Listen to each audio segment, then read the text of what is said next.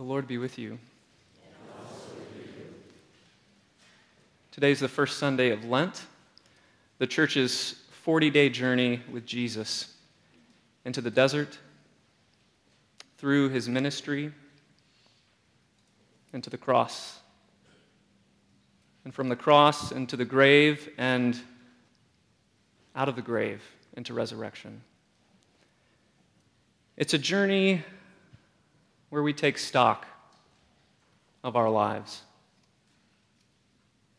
We take a hard look at who we are and how we're living. It's a time of seeking God, of turning away from sin. Our gospel text begins with the Spirit leading Jesus into the desert.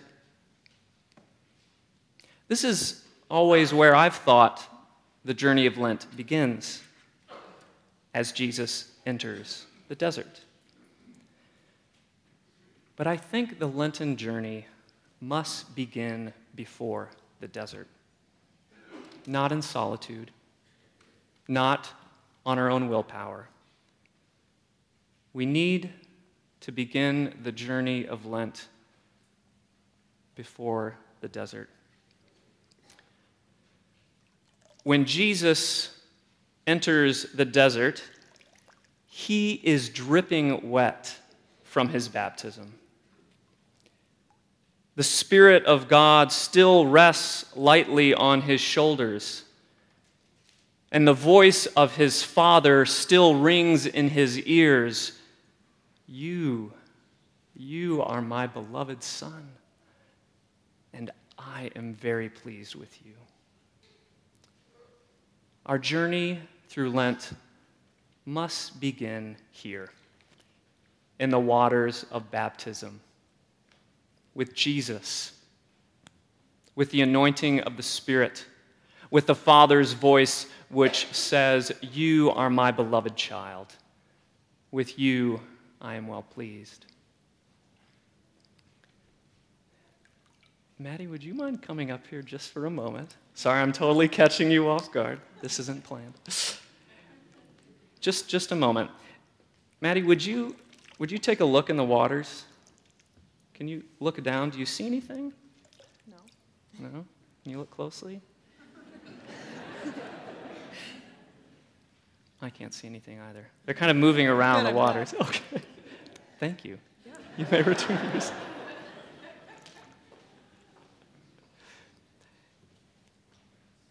In the movement of our lives, it's hard to see, see ourselves.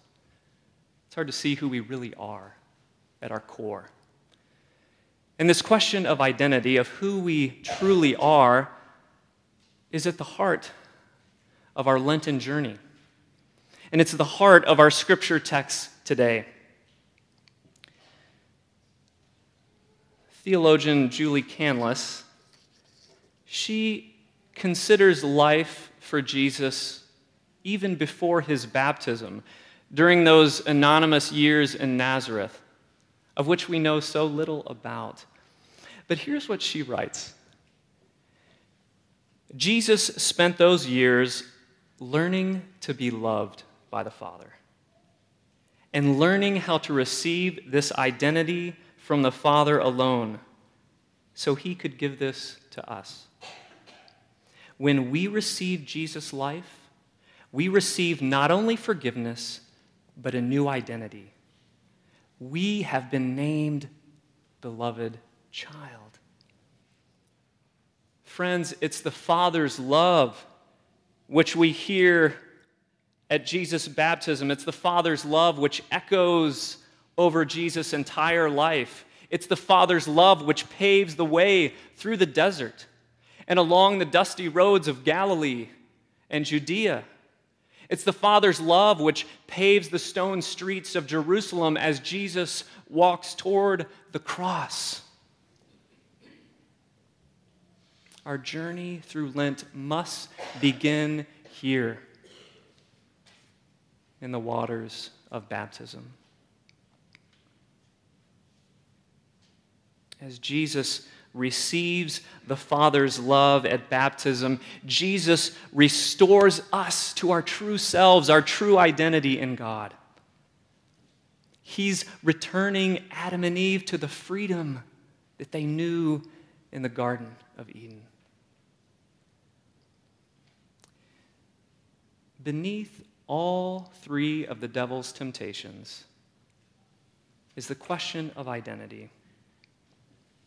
Who is Jesus? What defines Jesus? Who will Jesus be as he enters his public ministry? Will Jesus be the miracle worker who could, who could feed the world with a word? Or will Jesus be the beloved Son? Will Jesus be the superstar Messiah who can wow the crowds into following him? Or will Jesus be the beloved Son? Will Jesus grasp his inheritance from his Father's hands? Or will he receive it as the Father's beloved Son?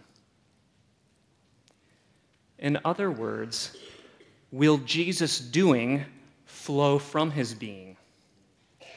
Or will his performance define him? Friends, it matters where we begin our journey into Lent. And it matters where we're going. John's gospel says that Jesus knew he had come from God and was going back to God. Jesus knows who he is because he knows from whom he has come and he knows to whom he is going.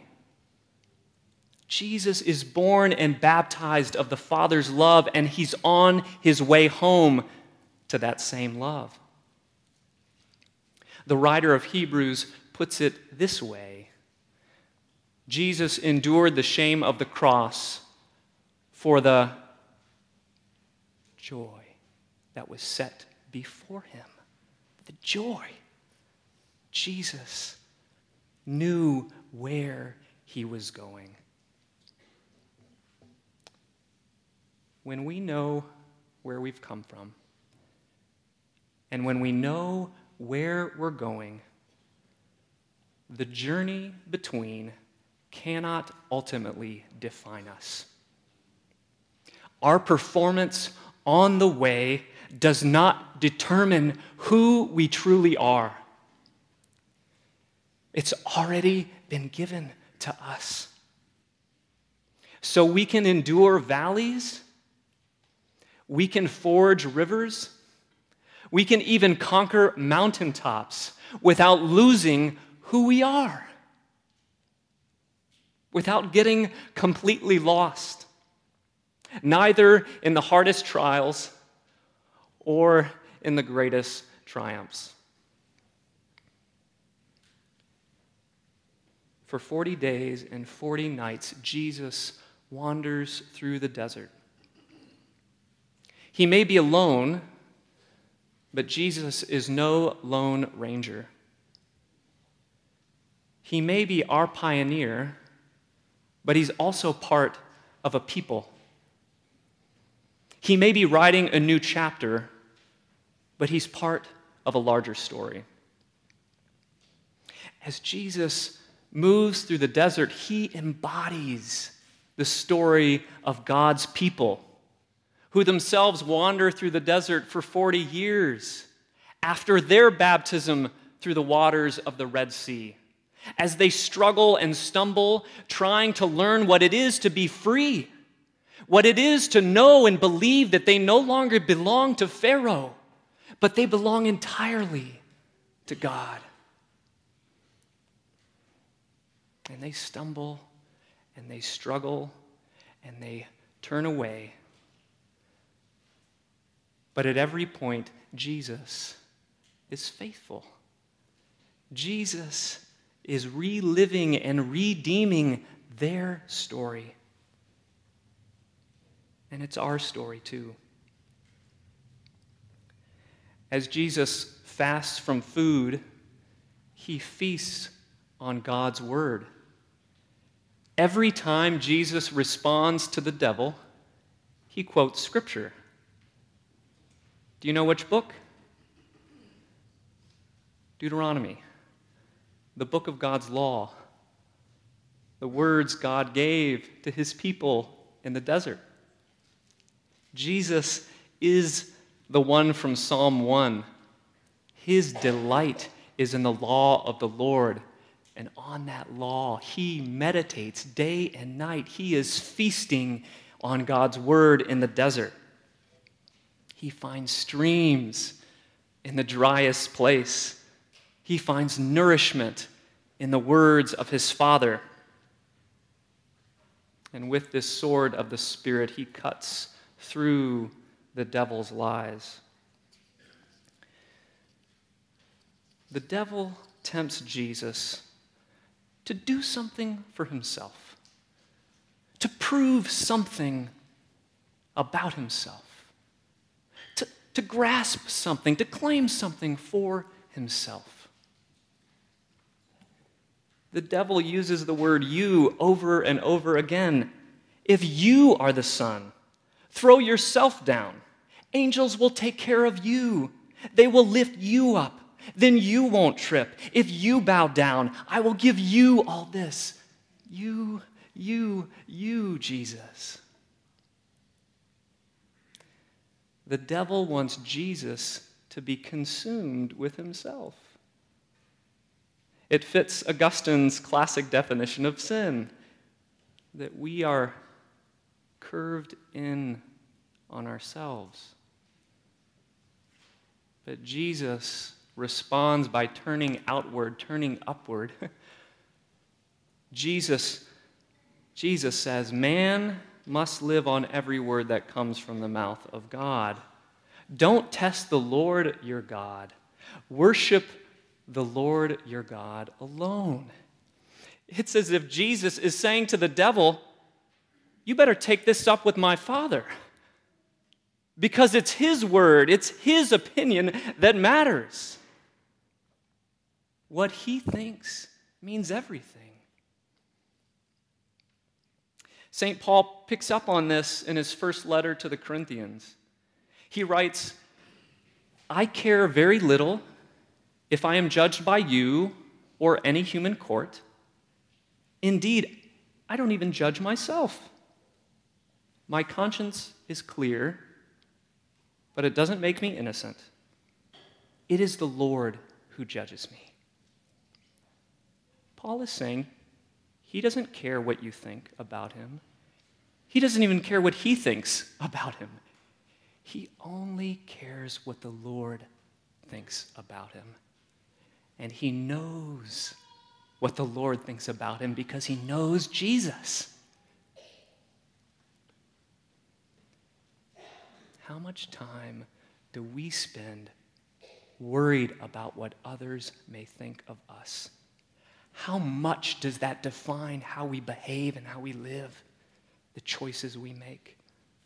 How much time do we spend in our heads imagining a way to defend ourselves for uh, for this action or, or that inaction. But Paul is saying, I'm done with that nonsense. I'm done. It doesn't make him innocent, but it does make him free. Free to risk love, free to joyfully obey his heavenly Father. This week, as I was preparing to write this sermon, I watched a film, Last Days in the Desert, with Ewan McGregor. And I've decided I'm just going to watch movies for my sermon preparation from now on. It's, it felt really like a good, good way to spend my time.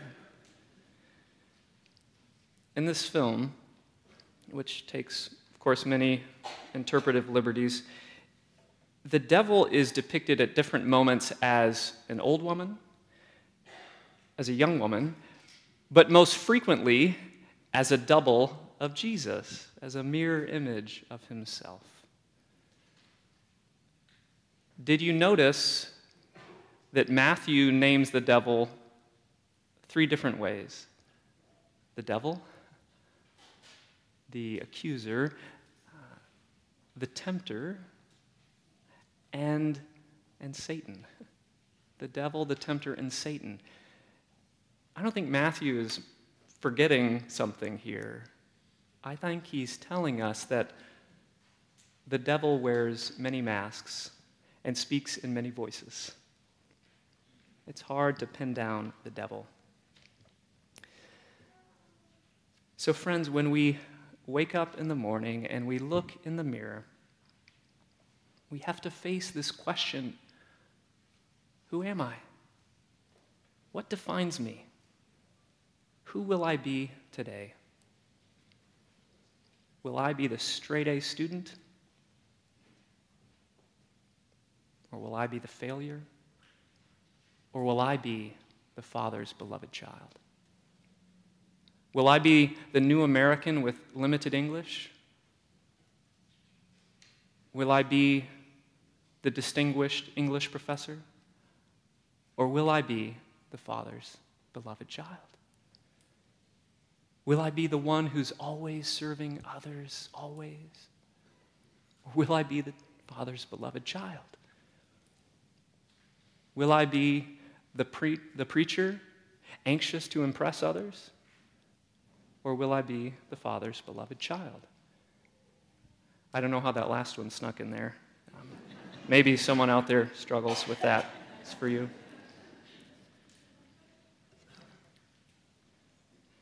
The devil wants us to believe any identity, any identity except that we are the Father's beloved.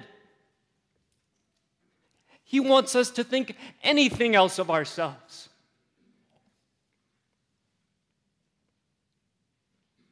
Because when our identity is enveloped in the Father's love as Jesus was enveloped in the waters of the Jordan, nothing else can define us. The devil has no claim on us. So we're free people. We're free to study hard, to study hard and delight in learning without being worried that our grades will define our future because we're beloved. We can, we can ask our eight year old for help with this new English word, and we can be proud of how quickly they're learning because we're beloved. We can serve joyfully in the church kitchen and also take a seat to be served by others because we are beloved.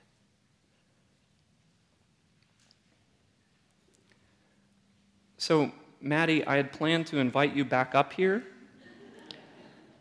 so that you could see yourself in this water because it's all still now.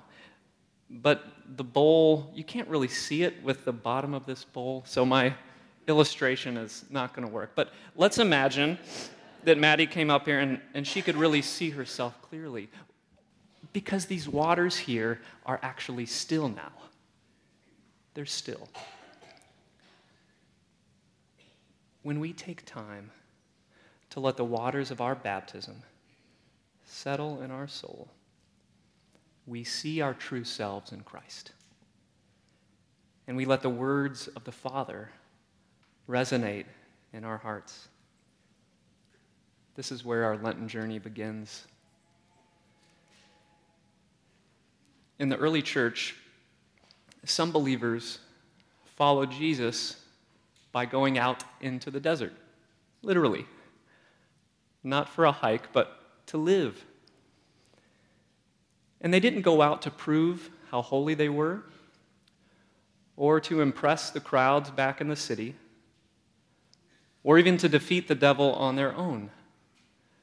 Jesus had already done that for them. But they went out there because they wanted to be more like Jesus. They wanted to hear the Father's voice as he heard the Father's voice. Pastor Karen, you expressed it this way that these fathers and mothers went out into the desert to find the ocean. To find the ocean. An ocean of God's living water. Because they knew that in the desert, especially in the desert, God's steadfast love can be found in the quiet, in the solitude, and the stillness.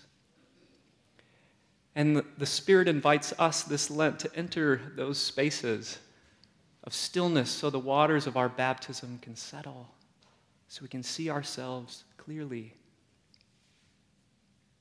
The Spirit invites us into silence so we can actually listen for the Father's voice. I love you. I'm pleased with you. We, we may even try fasting empty our stomachs so that we can feed more deeply on the word of the Lord. So when the devil comes in many voices and behind many masks, we can say, Get away from me, Satan. Let's say that together. Get away from me, Satan. I know who I am, and I know from where I've come. And I know from where I've come. I belong to the Father. I belong to the Father. And I'm going home. And I'm going home. In the name of the Father, and of the Son, and of the Holy Spirit. Amen.